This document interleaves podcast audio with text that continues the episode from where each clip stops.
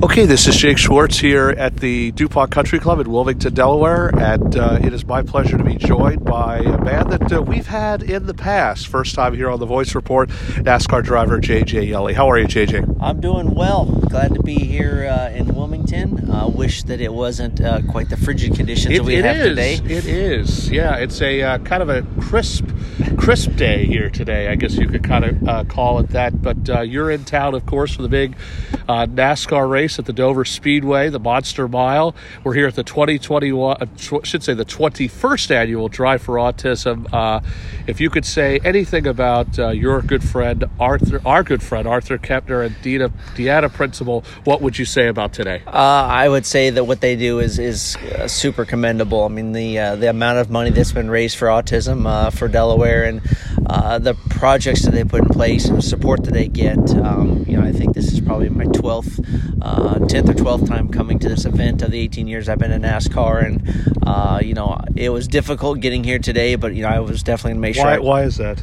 Uh, just you know, our schedules change. yes. Our schedules change for the racetrack. You know, usually uh, uh, we would be on track first thing tomorrow. So you know, a lot of our team planes are flying up here. So instead, uh, I flew commercial to get here uh, real early this morning to make sure I could be here on time and uh, support the the tournament. And uh, like I said, it, it's for such a great cause. It's such a professionally run tournament, and it's just a, a ton of fun. Uh, one last question before we let you go. Uh, the big race this weekend at the Monster uh, Monster Mile, I guess they call it Dover Dover Speedway. What's uh, the outlook going into this weekend?